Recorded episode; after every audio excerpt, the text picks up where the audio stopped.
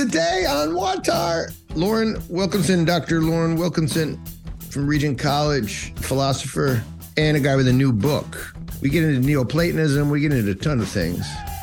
We get into the iconography of his book, and we get into the nature, the idea that, hey, if modern people, maybe even Protestants, screwed this up, how do we fix it? Guys, we got events, Chippewa Falls, concert with Joe Pug, Greg Gilbertson. Now, Loren Wilkinson. Tell me again, do you like Dr. Wilkinson? Is that a thing? Dr. Loren? No, nobody nobody calls me Dr. Wilkinson. Loren is fine. let's, let's, do it like that then. Uh, I'm okay. John, as you know. So here we are. Uh, I I'm really blessed to have you today on Watar on our podcast. You, I feel like for folks who listen out there, I've been chiming away about the old world and the new world, uh, about lessons from the old world, especially the old Christian world that I call orthodoxy.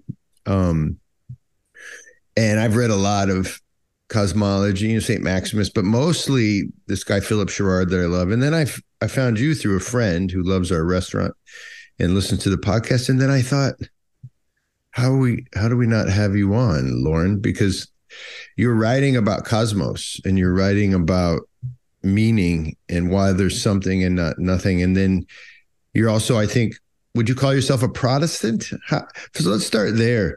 how, how, would you yeah. categorize your Christian? I, I, like I like I like C.S. Lewis's uh, mere Christianity and mere Christian.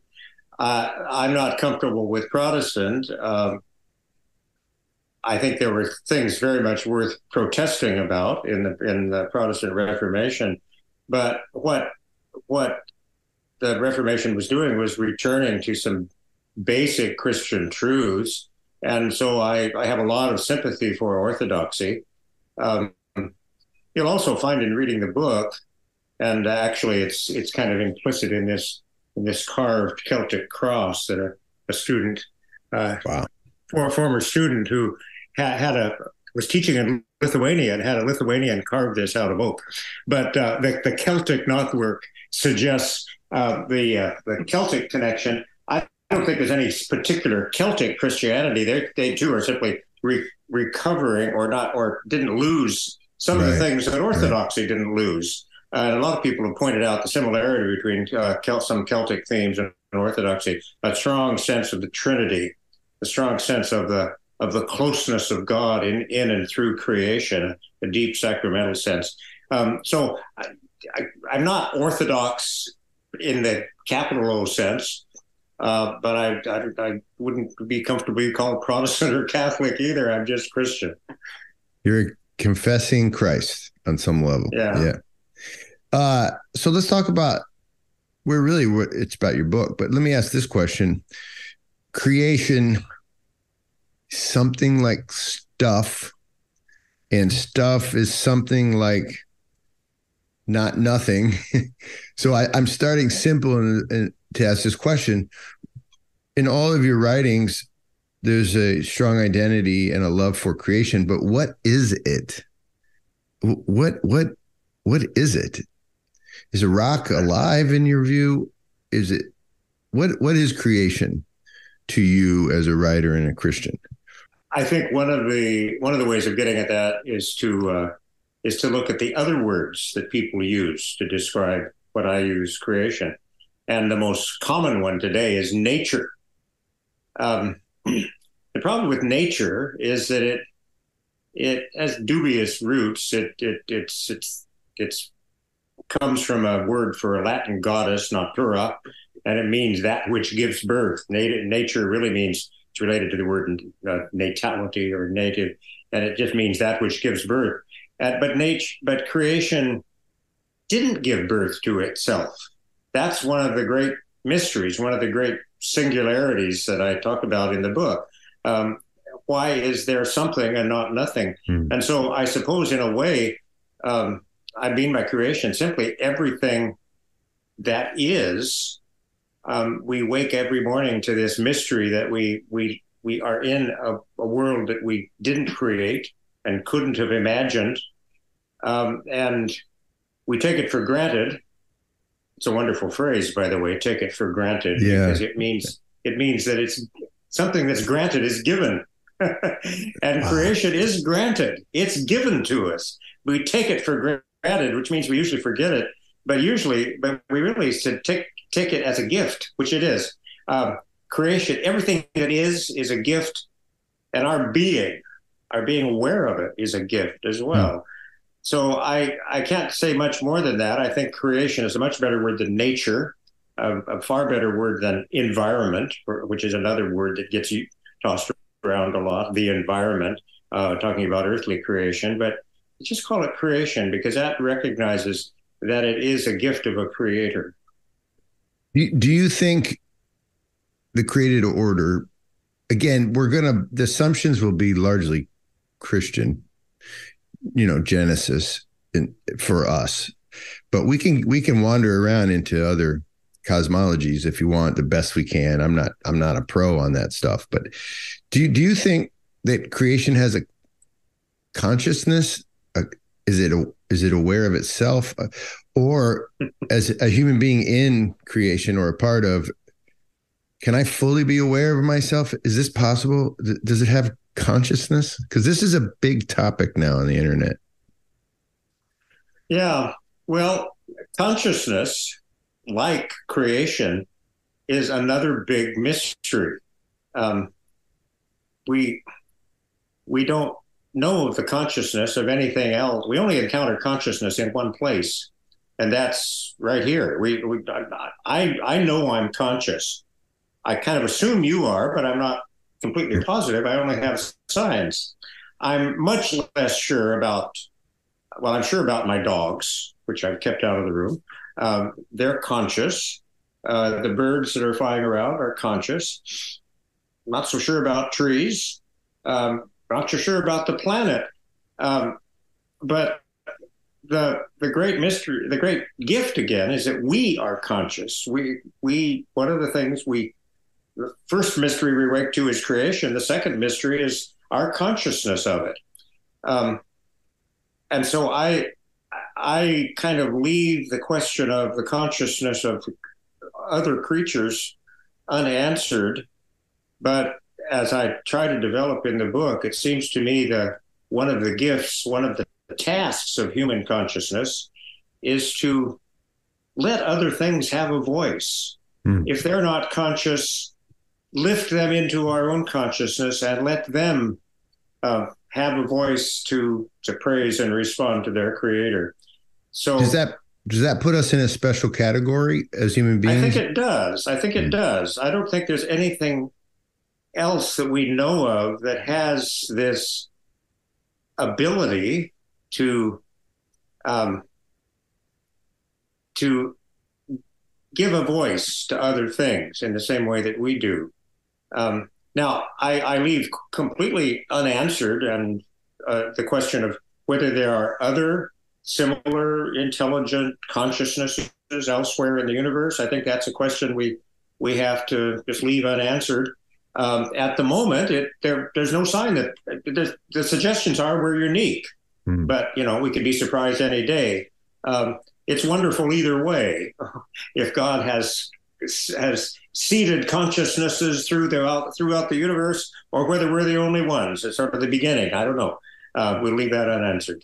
yeah i've never i agree i've never that's not that doesn't flummox me i feel whoa what about aliens i don't know it Yeah. feels like a continuation of the same narrative uh something wasn't and then something was and maybe there's an alien that was and that is I, I agree so you're okay with it feels like you're okay with a bit of unknowing quite a bit of unknowing which i don't know that modernity is that okay with that i feel like soon as something's unknown the whole point is to to know it Right. can we live in Yeah. like in that unknown space okay as christians Oh, I think we have to. And I think one of the big problems with modernity, and I, I do talk about this quite a bit in the book, is that well, let me let me let me take a step backwards. Uh, my what I would argue is that the basic human response to this mystery of awaking in a, a world that's a gift and being conscious of it, the basic response is wonder, is awe. And that's that's where we all begin. Children children have it. Just watch a child uh, learning, just looking at his hand, looking, picking something up and looking at it. Uh, but we we get old pretty fast, and we yeah. we become uh, we, we we get used to it. Um, but out of awe, out of that basic response of awe, I argue go the two the three great trees of human culture. Um, and one is is worship, religion, if you will. Uh, it's recognizing that it's a gift and that we're in a mystery. Another is art. It's responding uh, with our own creativity to the to the creativity that we that we that's poured out upon us. And and the third, and I spend the most time on this, is science. It's trying to figure it out, trying to trying to oh, understand it as much as we that. can. And uh, and science has deep Christian roots. I spend quite a bit of time on that in one chapter of the book. Uh, and and there are many roots to science, but one of the major ones in the West was um, was and this surprises many people was Francis of Assisi or Saint Francis, uh, because he for for Western Christianity, and perhaps this wasn't as necessary in the same way in in Eastern Orthodoxy, um, he recovered a sense of the the uniqueness of each thing that was hallowed by the incarnation, but the fact that God had become a creature. And uh, and Francis was not a philosopher or not a scientist, but his movement, which grew rapidly and spread all over uh, the Western, uh, well, over Europe, um, his movement nourished science. So the early Western mm. empirical scientists were uh, were nourished by the Franciscans. But I get back to your to your question: Can we? How can we? Um, can we live with wonder? Uh, science rooted in wonder, but fairly quickly it discovered um, the power of mathematics and and the uh, and tended to reduce wonder mm. to law and to number uh, and those are wonderful tools. Uh, tools, as one scientist says, we don't deserve the way mathematics enables us to do science. On the other hand, that's a simplification of what causes wonder. And here I come to uh, an idea that I've been tremendously helped by by a by a, uh, a British psychiatrist who started out as a literature professor, Ian McGilchrist wrote a book called yeah, The Master he, he, and His Emissary. He reviewed your book. He is uh he is intense. Uh, uh yeah, I like him in my house. We like him. he's been a good friend. He's been in our house, uh, and uh, but he he's done a lot, lot of work as a psychiatrist on the fact that we essentially, as human beings, have two, two brains physically. Uh, we share this with birds and animals. We have the we, we speak of them as the left hemisphere and the right hemisphere, we all use both of they're both they're both equally important, but they do different things. They respond to the world in different ways, and one of the ways uh, uh, uh, responding to the world is to simplify it, to make a map of it, to reduce it to numbers, and we're humans are very good at that um, because it enables us to use it. Um, I mean, birds and animals do the same thing. Birds have uh, have a, a, consciousness that can just pick out a single seed, um, but they also have a consciousness that's aware of what's going on around them, and and that is that's the uh, essentially uh, the right brain's task is to is to respond in empathy uh, yes. to the world, and and again, we need both. We need the ability to pick out our food, to, to reduce the world to something to eat, but we also need the world need to, to respond to the world as something to love. And what McGilchrist argues and shows very well in his book, The Master and His Emissary, the uh, the divided mind and the making of the Western the modern world, is that since the growth of science in the beginning of you know about four or five hundred years ago, uh, we've increasingly seen that analytic reductive part mm. of the mind as the most important part, as mm. the master.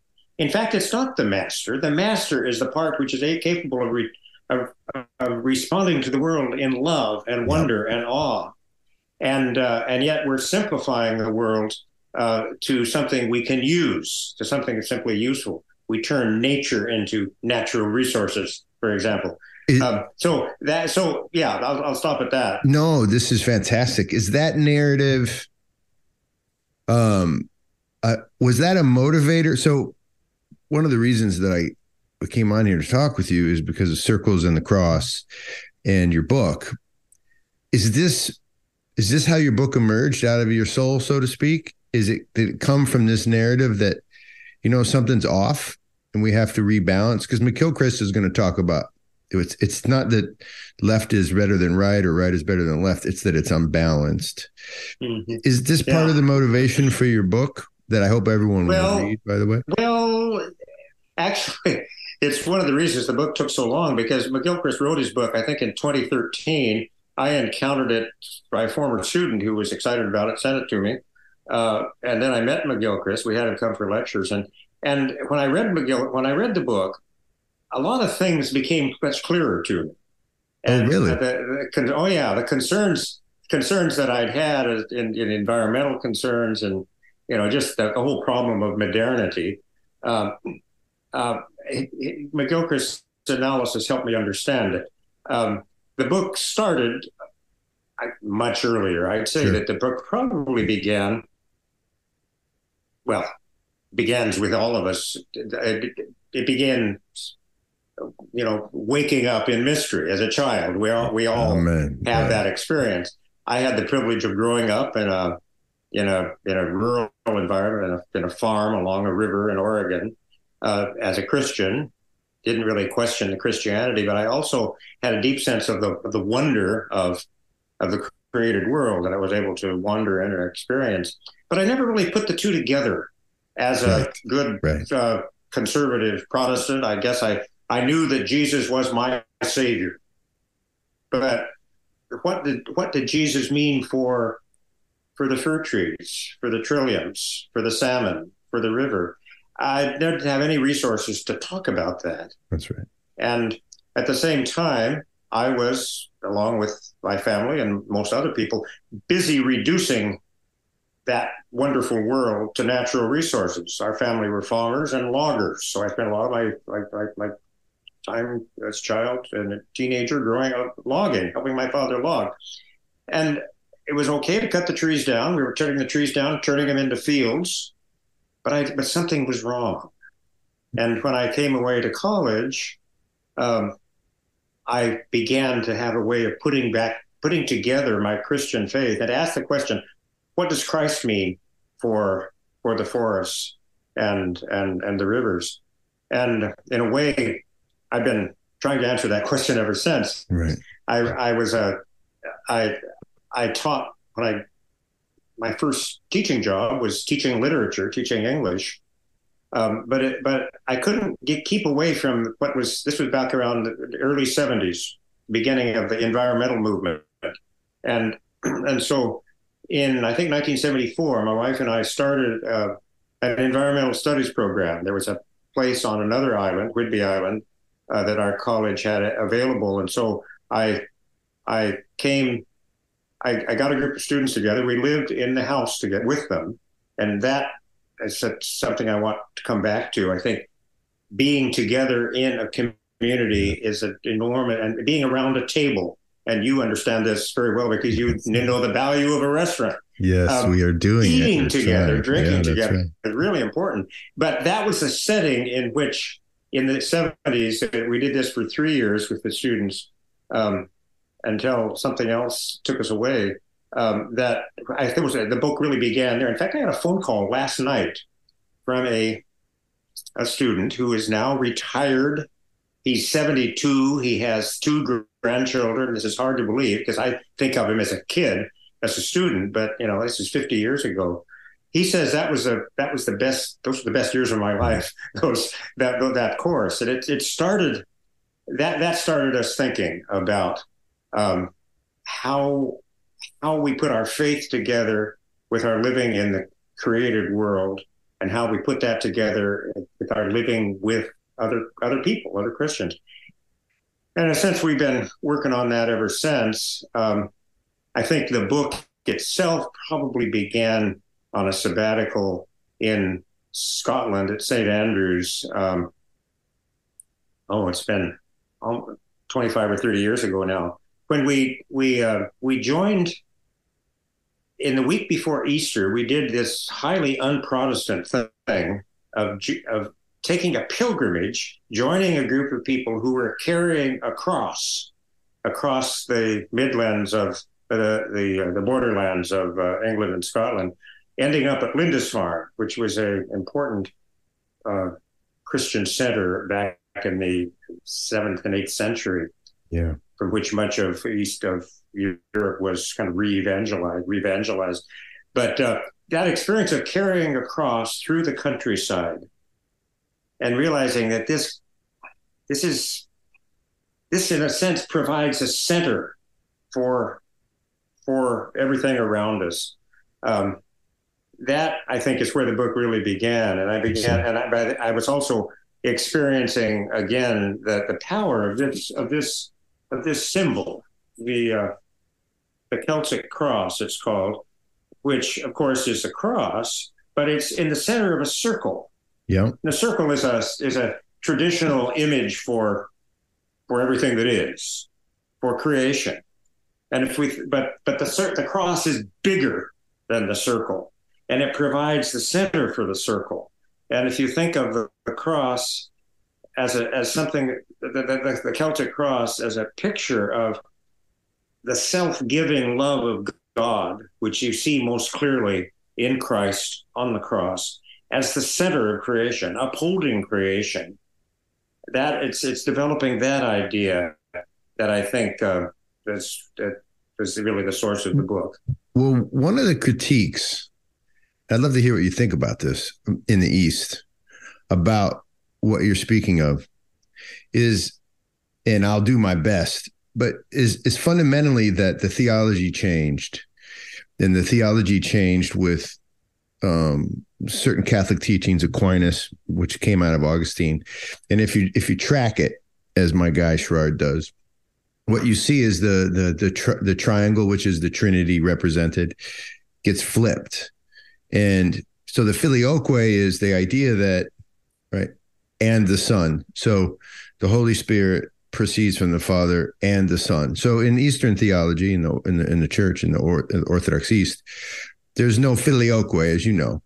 And so what Sherrard tries to to expand on, which I'd love to hear what you think. This is the critique: is that Western Christianity basically it removes it it takes Christ out of the triangular equation where he's down in. So God, Christ proceed right. The Holy Spirit and, and, and Christ are together within that which is creation. And so one of the critiques is, is that Christ was sort of removed. And the Holy Spirit left sort of with us in some vague sort of unknown way. And that that allowed for for essentially for the incarnation to be forgotten over time. Now I'm giving it a quick run.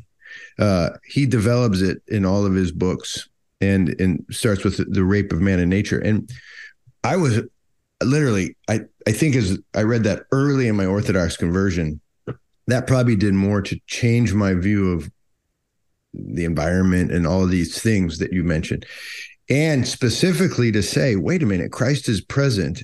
And so incarnation is happening again and again and again. Christ is happening again and again and again. And so when you're in the water, it's a type of incarnation of that which water is.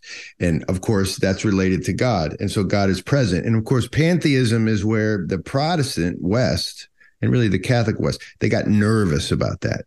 Wait a minute, God's in in all these things.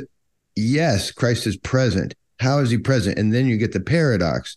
And then you get the miracles. And then you get the confusion in the West about what is true. And what is true is that which is materially true. And so, what do you think Western theology's quote responsibility? If you, I don't like that word, like they're not culpable, but some people in the East argue, look, if you don't change the theology, if you don't come back home, you can't get out of that which has been created, which is this furnace of materialism. The West's theology continues to perpetrate that. Is that resonance with you, or is that just? Oh, it resonates a lot, and I would only uh, um, fine tune it by by pointing out that that Aquinas, that Augustine Aquinas line isn't the only line in, in Western theology either, even though it did sure. unfortunately have the the, the, the most it, the, the, strongest voice. And one of the um, one of the most important divergences from that is a Franciscan theologian philosopher named Duns Scotus.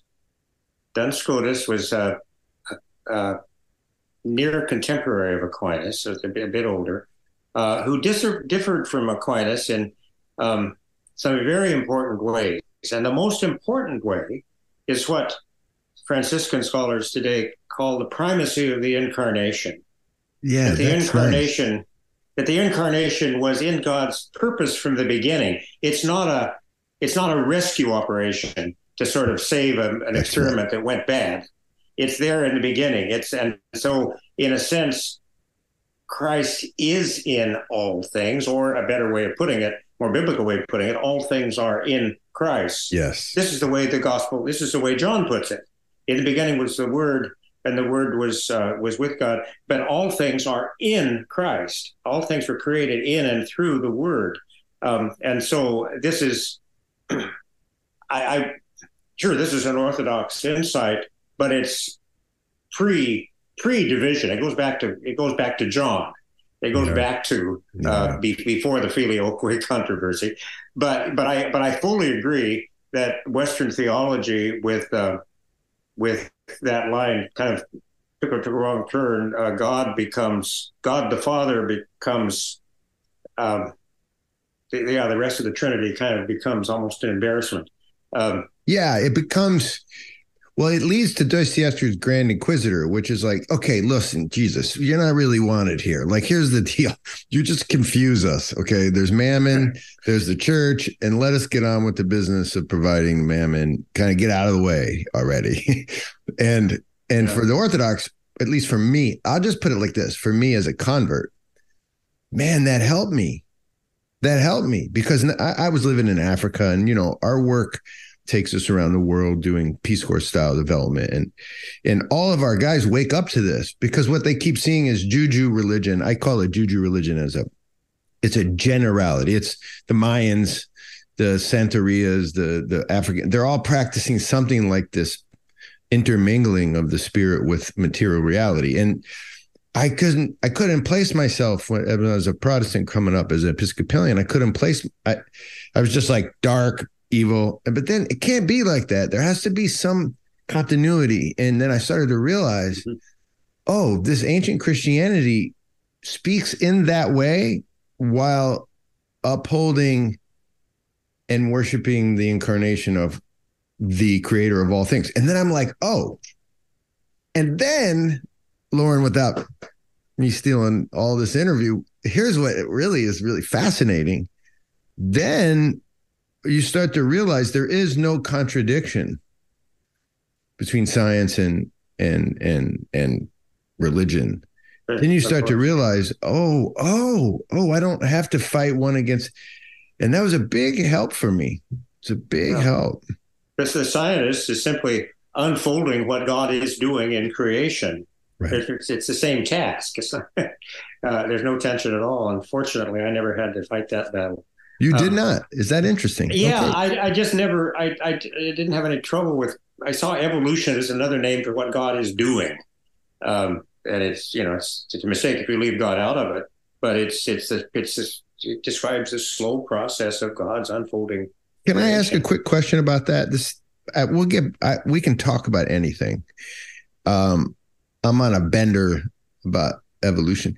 Do you think evolution do you think it can be told as an origin story for modern people and still lead us to something like peace of heart, peace of mind? Or do you think it's a narrative that we need to get rid of? And again, if you don't want to talk about this, that's fine. But I, I do. I just want to hear what your opinion well, is. Well, evolution, the capital E, that is the see, there are really only two big stories that you can appeal to to answer the question, why is there something rather than nothing? Um, and the first, the, the, the, the ancient story is that it's a, it's a creation. It's a purposeful thing. Uh, there's a person behind it, in it, through it. Um, and that's the creator, God. The other big story is that it's an accident. It's just as one contemporary cosmologist puts it, one of the th- the universe is one of the things that happens from time to time. and we too are just one of the things that happens from time to time, which means that all of our our our anxieties and philosophies and everything it's, it's just a part of the accident. It's sort of like the right uh, you know the, the, the pebbles on the beach. It doesn't really mean anything, and and there's no and if you're if by evolution you mean um, a story that begins with that, with uh, an explanation that's rooted in that story, well, then of course it can't provide any any any purpose, any meaning, mm-hmm. any satisfaction. If by evolution you mean studying carefully this unfolding mystery that uh, that we uh, that that we don't that that make that when you when you get to the end of any scientific description um, including the uh, you know so-called evolutionary description, you're still left with mystery. You're left right. with a with this gorgeous, beautiful, unnecessary world, um, and you find it in all kinds of ways. One of the one of the ways we've discovered it recently is what's been called the anthropic principle, that the universe. The more we understand it, the more we understand that it has to be exactly the way it is. Mm. It may be just chance, but it had to be exactly this way, or we couldn't be here. Uh, and that that happens up, up and down the line, and so you're you're again you're left with mystery. You're left with a miracle. Yeah. So, I um, I think yeah. just to finish this out, at least on my end, I'd love to hear more, but I I don't look at whether it's true or not in the material sense. I'm not. I mean, there's arguments to be made that it's not and that it is as a theory about human origins. I'll come back to this evolution thought, and then I've got another good question on the on the book for you. Um, I don't know if evolution is even materially true. You know, true in a atheistic, materialistic sense. I don't really care, but I am interested in this. If it's true without what you beautifully said, without the first mover, you know, like Aristotle talks about. If it's true and you don't include the creator, it can't work. It it'll just end in chaos and what we're seeing, I think it'll end in a a type of societal collapse because human beings first and foremost seek narrative. They don't seek material truth. They seek narrative truth. They want to know their story. They want to they want to be able to tell the story about beauty and and love and and hope. And there is no none of that there, like you said. And so yeah. for me, I don't really care if it's true. You can't keep telling it as a culture. You you'll kill yourself. I literally think like that. Now, maybe it's not true, but I like no, hyperbole. I, I, completely agree. I completely agree. I, I think I'd have no trouble with the the material facts of evolution. I think that's what science is telling us about what God has done and is doing. Um, but it's it's meaningless without that narrative. And if you say this is just one of the things that happens from time to time, it's it's it's meaningless. It's purposeless. But if we understand it as what God is doing, um, then then it all changes. And and what God is doing becomes clearest when we look at Jesus, becomes clearest when we look at what's you know symbolized by the the, the cross at the center, the Jesus at the yes. center, uh, the self-giving love of God at the center. Uh, it's a so, beautiful, beautiful, beautiful. Um, by the way, I wanted to say, just add one more interesting little thing. Um, I, have been involved a lot in what's called the environmental movement, um, and uh, one of the one of the most important uh, uh, early um, documents was a, a an essay by an address actually originally by Lynn White as historian called "The Historic Roots of Our Ecologic Crisis," mm. in which he argues that um, the the Christian West, in particular, bears a huge burden of, of, of, of guilt for the emerging environmental problems. And uh, he points to two exceptions. One is Francis, and Franciscan. He says Francis should be named the patron saint of ecology. And he points to Eastern Orthodoxy. He says Is that right? the same kind of thing didn't happen in Orthodoxy. And uh, and and and and and the reason is what we both talked about is that they, they both see the centrality of the incarnation in the way that um, brings uh, God and creation together without resorting to pantheism. So what uh, White's essay is often seen as a as an attack on Christianity, and he says uh, if we're going to solve environmental problems, we either have to create a new religion or rethink our old one. And he's writing as a Christian, actually. And uh, this book I see as part of rethinking the old one. Yes. And uh, and orthodoxy is is you know the center of that. But uh, so, Franciscan line is as well. And this ties into the book, the artwork, which is beautiful. It's behind you guys. When you go and look at the book, we'll link this, Loren. Um, and maybe Andrew, right now, you guys could even show the cover as we're speaking. Uh, tell us about the cover. There's a metaphor going on, and it's really gorgeous yeah. too. And tell us about yeah. the cover of the book and what you're trying to do with it. Well, this, it'll be on the, cover, screen for folks to see. So, yeah, the cover is uh, based on this painting that an Australian painter uh, who came to Regent uh, as already an accomplished painter, uh, um, did when he was a student here. And um, it's when he was here, there was a ongoing, uh, uh, sort of the climax, uh, uh, an eruption of an ongoing argument about logging in the West Coast, and uh, and so um, the painting is uh, shows three it's a triptych, three images. Uh, on the left, and you'll see it on the on that screen. I won't I won't show anything to it. It's right. Mm-hmm. It's right there. wow. On the left is Beautiful. the island that I can see out my window. Hmm. Uh, in fact, I'm going to walk over there and just show it to you. Just yeah, do it, do it, folks That's who are watching. Called this, Retreat Island. Uh, Loren is quite a character when it comes to wilderness and outdoor living can you, and nature. Can you see that? Can you see that island out there? Oh yeah. That, yeah. That's retreat. That's Retreat Island. It's also the image on the left of this uh, painting, which this becomes a book cover. Uh, and it's it's as it is now. It's covered with trees, but the uh, but the, the center image is the same island, clear cut, logged. Mm-hmm. It's a mm-hmm. wasteland and uh, that's that's a powerful statement. The left, the right, the right image is a little harder to explain. It's a it's a lake that we had hiked to up in the mountains that reminded him of some of the desert lakes in Australia, but it's also the empty tomb. Mm. Uh, and if you look closely at it, you can actually see a hint of the of the bench where the where Christ lay.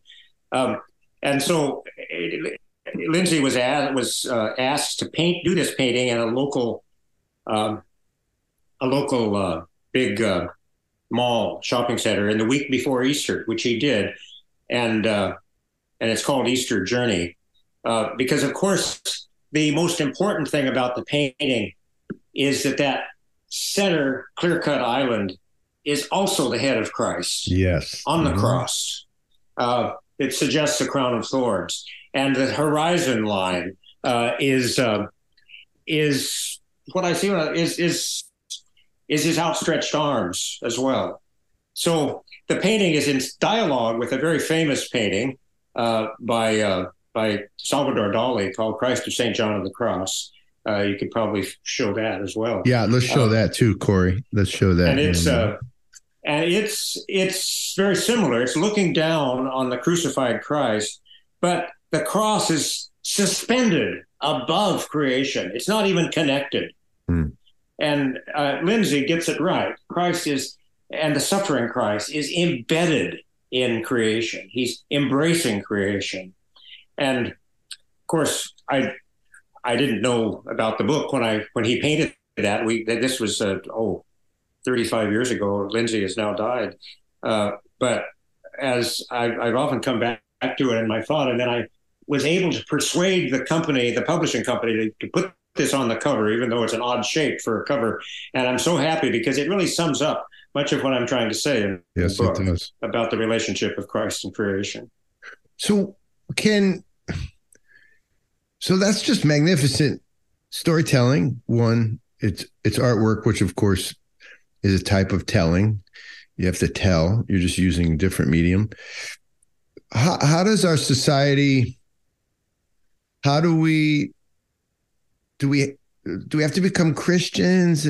I, am not. I'm not going to make fun of people, but do we have to accept this? Do we need more people to accept Jesus into their heart?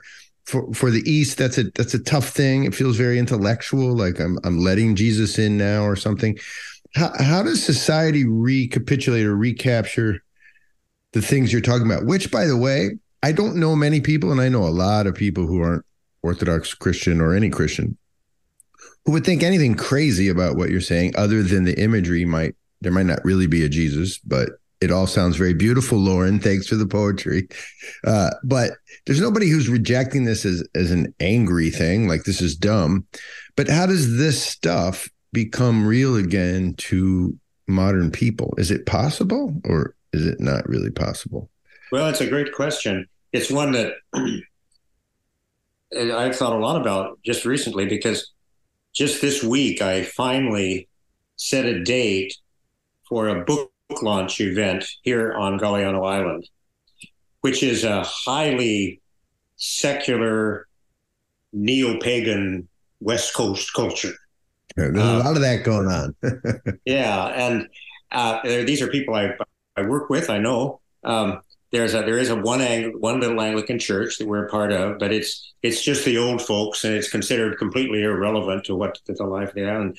So I'm going to show a film that a filmmaker friend of mine made five years ago on on the book long before it was finished, but having showing a lot of these ideas and filmed mostly on Galiano. And then I'm going to walk through the argument of the book, explain this painting.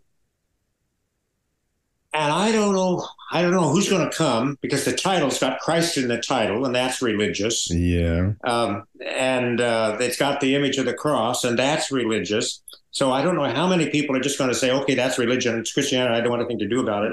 I hope a number, a lot of people come, and that I can begin to show the integrity that that of, of this, the fact that that, that that our story holds together. Yes. around the picture of of, of create of, of the universe as creation, not an accident, and that the clearest place we see the nature of the creator is in Christ, hmm. is in the incarnation. And I don't know how many people are going to walk away from that or just say it's just a weird medieval kind of I love though that I do think we should salt the earth. I think you should do it. Uh, you know what I'm finding? I used to, I taught for a long time before I started First Things, and now I've been blessed with the board to be able just to do this full time. I think things are changing. What I used to think was a postmodern moment with bellowing young people who are not getting it. I, I think those yell those loud young people are actually getting it without the vocabulary and without the vision. I think they're rebelling against something that says that's not soulful. And they they may be embracing things oddly, you know, maybe they're not doing what I want them to do, but there's something in the rebellion that I don't think you'll get zero thumbs up from from whatever you end up doing. I do think that the the ground is becoming ripe or rich. The mm-hmm. question is is what emerges. Yeah. And one of my favorite guys, Jonathan Pageau, he talks about it could go a lot of ways. A God's going to emerge though for for godless people. There's no way that they can stay in a godless conversation. It just, you know, I like the old idea that everyone's religious. In fact, that's what human human beings are by definition. That makes them not, say, a dog, is that we're religious by nature. that we we set something high and then we make meaning out of everything we do according to the high thing. It's just what's the high thing for you and for me? We all have different high things. And I would argue we're all religious. The question is is will people turn back to a type of Christic faith? I think you should go do the talk, Loren. oh, I'm planning on it. It's, I, it's all set. By the way, about that word religion, and I I actually say this in that I'm, I'm sending a mail out to every person on the island with a picture of the book cover, the blurb on the back, and then inside a little a little saying. I say, "Don't be offended.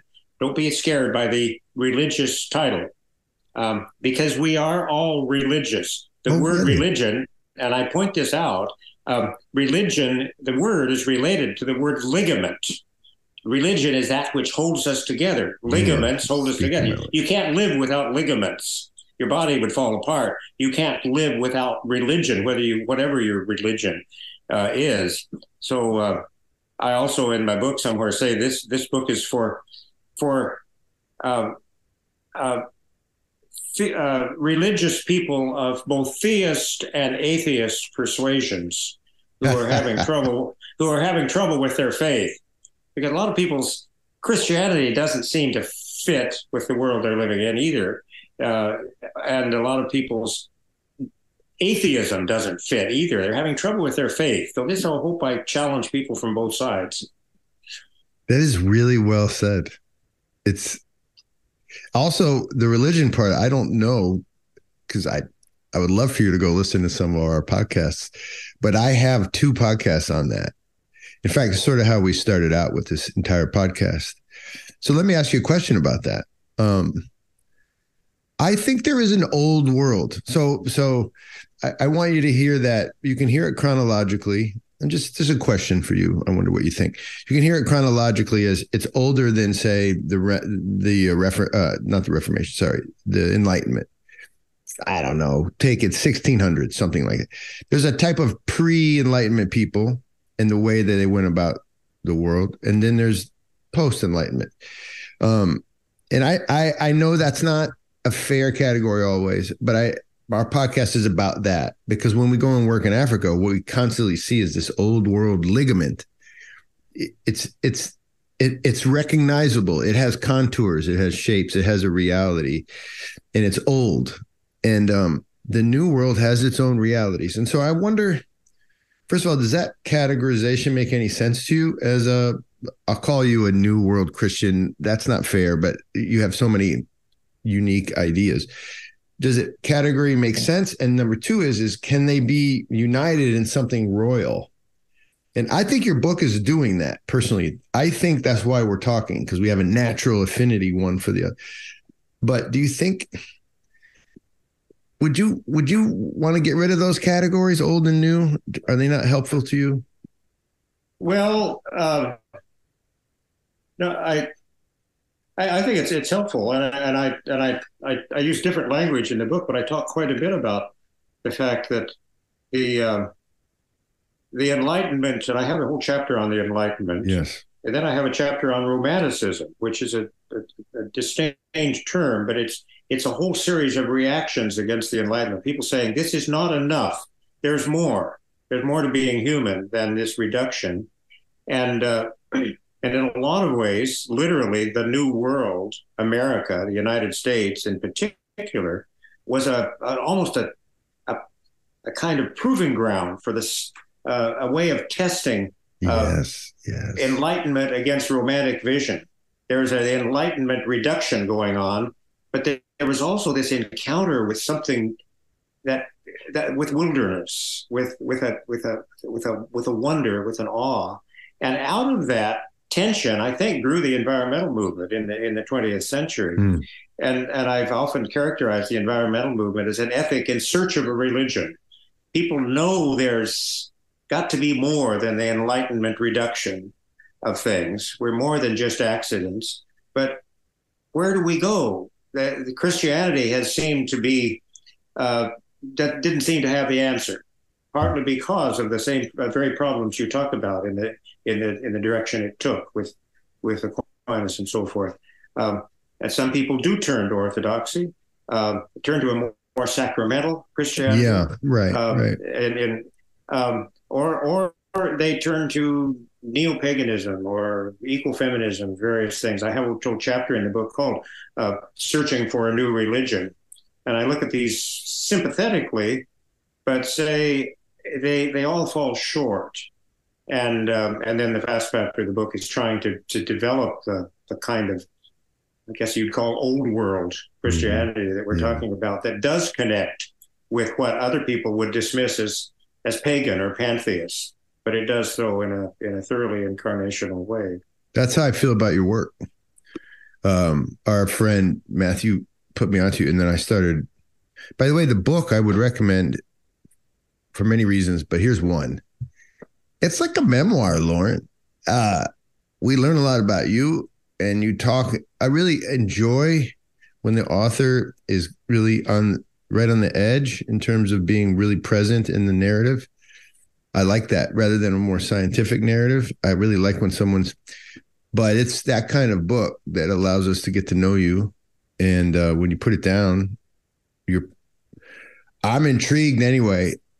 And my big intrigue comes from the fact that you're a Westerner in the Christian tradition and making sense of things that blew me away uh, both in your book, but also in the stuff that I've encountered in terms of sacramental life in the Orthodox Church. And so it's a really nice, it's a really nice book for folks, and it's accessible.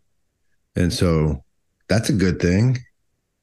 What do you want us to know before we we hang up? I think I think we talked about the things I want to talk about. You wrote a great article on uh, the emergence of a new metaphor for Earth, the Gaia, the the ideas of Gaia and Mother Earth. And there's a series of questions there about consciousness. I think we've talked about some of them. Have you read or are you interested in St. Maximus the Confessor at all as a philosopher? I, yeah, I, yeah, I'm, I'm aware of his work. Yeah, and uh, he he caught very well the cosmic nature of Christian faith, and uh, so his yeah, he's the great uh, orthodox cosmological thinker. I don't. Yeah, his Neoplatonism. You see it in your work. You see it.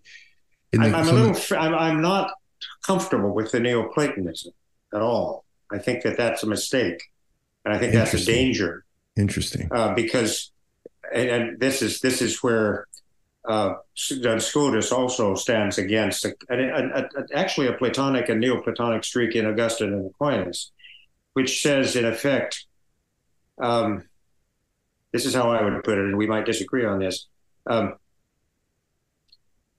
the the the Neoplatonic way is that all things you know ascend and come together in God, yeah. uh, so that when you look, uh, well, I, I have a, a, colleague who's not a colleague anymore here at Regent, who's uh, very much uh, along these Neoplatonic Christian lines, who in one of his books says uh, created things have only a borrowed reality. Mm-hmm. Their reality is really God. If you trace it back, it's God.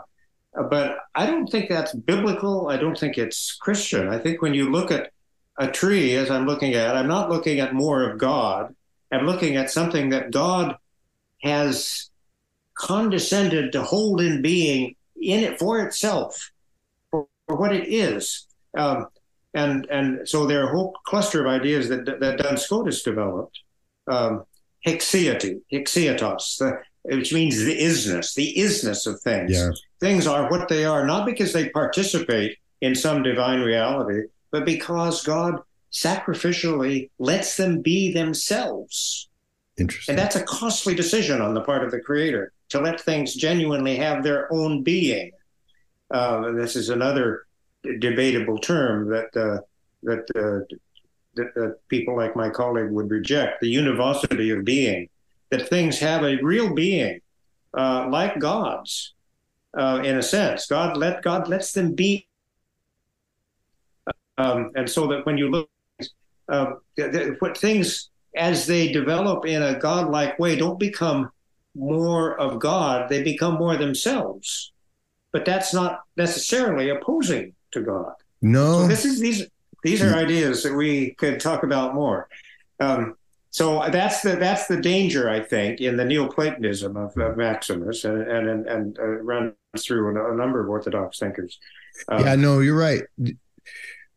Well, that's the thing that many of the reformers are rejecting when they were sort of there was an invite there in the 1500s to go and actually talk to the East, and uh, uh, this arg- this conversation was the one the East, at least one of the two of the patriarchs.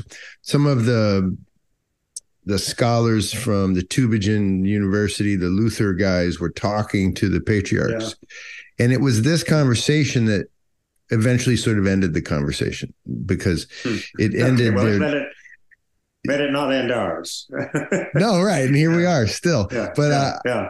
I'll say that it feels like weeds. What, what I like about your work and I really love about many of the writers in the East is that there is a relationship between what feels like, you know, philosophical weeds. You know, we were about to get into the nature, of how much God is in a tree, but it really is important because those ideas play out.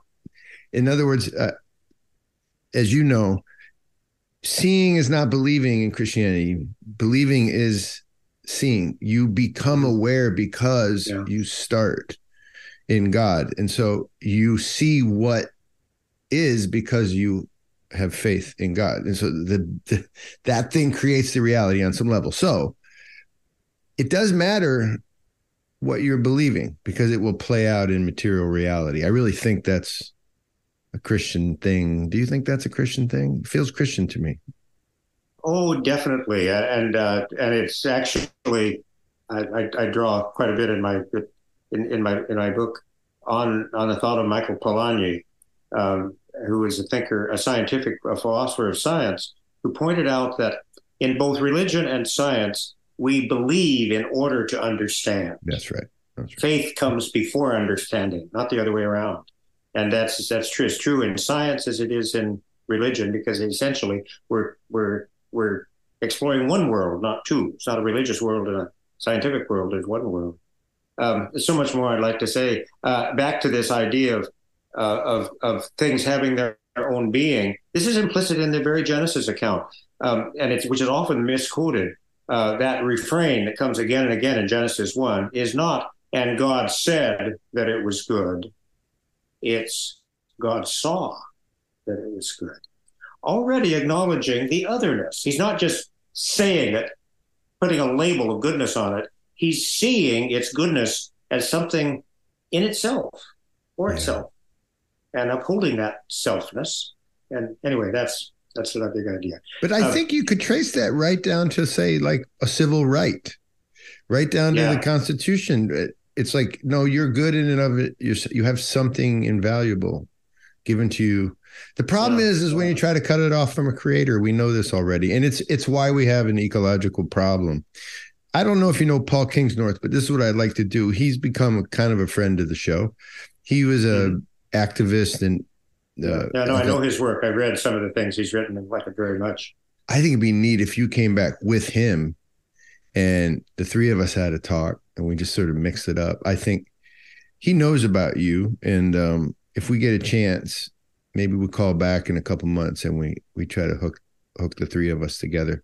I feel like I think it'd yeah. be a really nice, nice talk. No, I really responded to the path he's walked. I see it. You can't.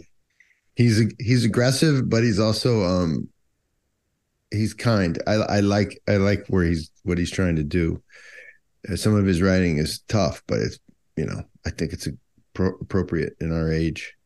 So let's let's leave it at that, and then I hope you'll be a friend of of our of our little show and and we can talk again. And if I ever get back up, I was up there. I threw one of these dinners that we do from our restaurant called the Supra. It's a Georgian tradition from the Georgian, the Caucasus, yeah. Orthodox Georgia.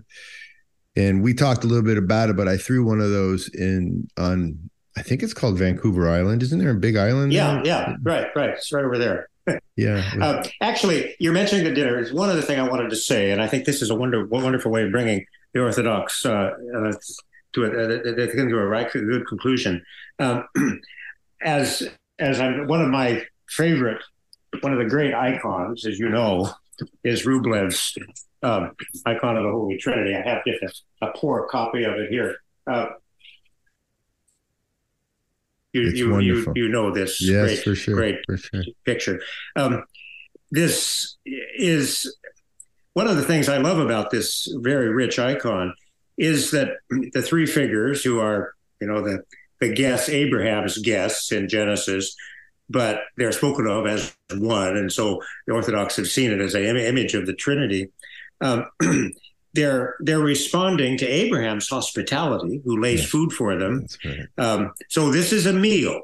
It's around a table, um, and the important thing is that the the empty place at the table is facing us, and the very perspective of the of the picture uh, has us at the vanishing point, inviting us into a bigger world through the food.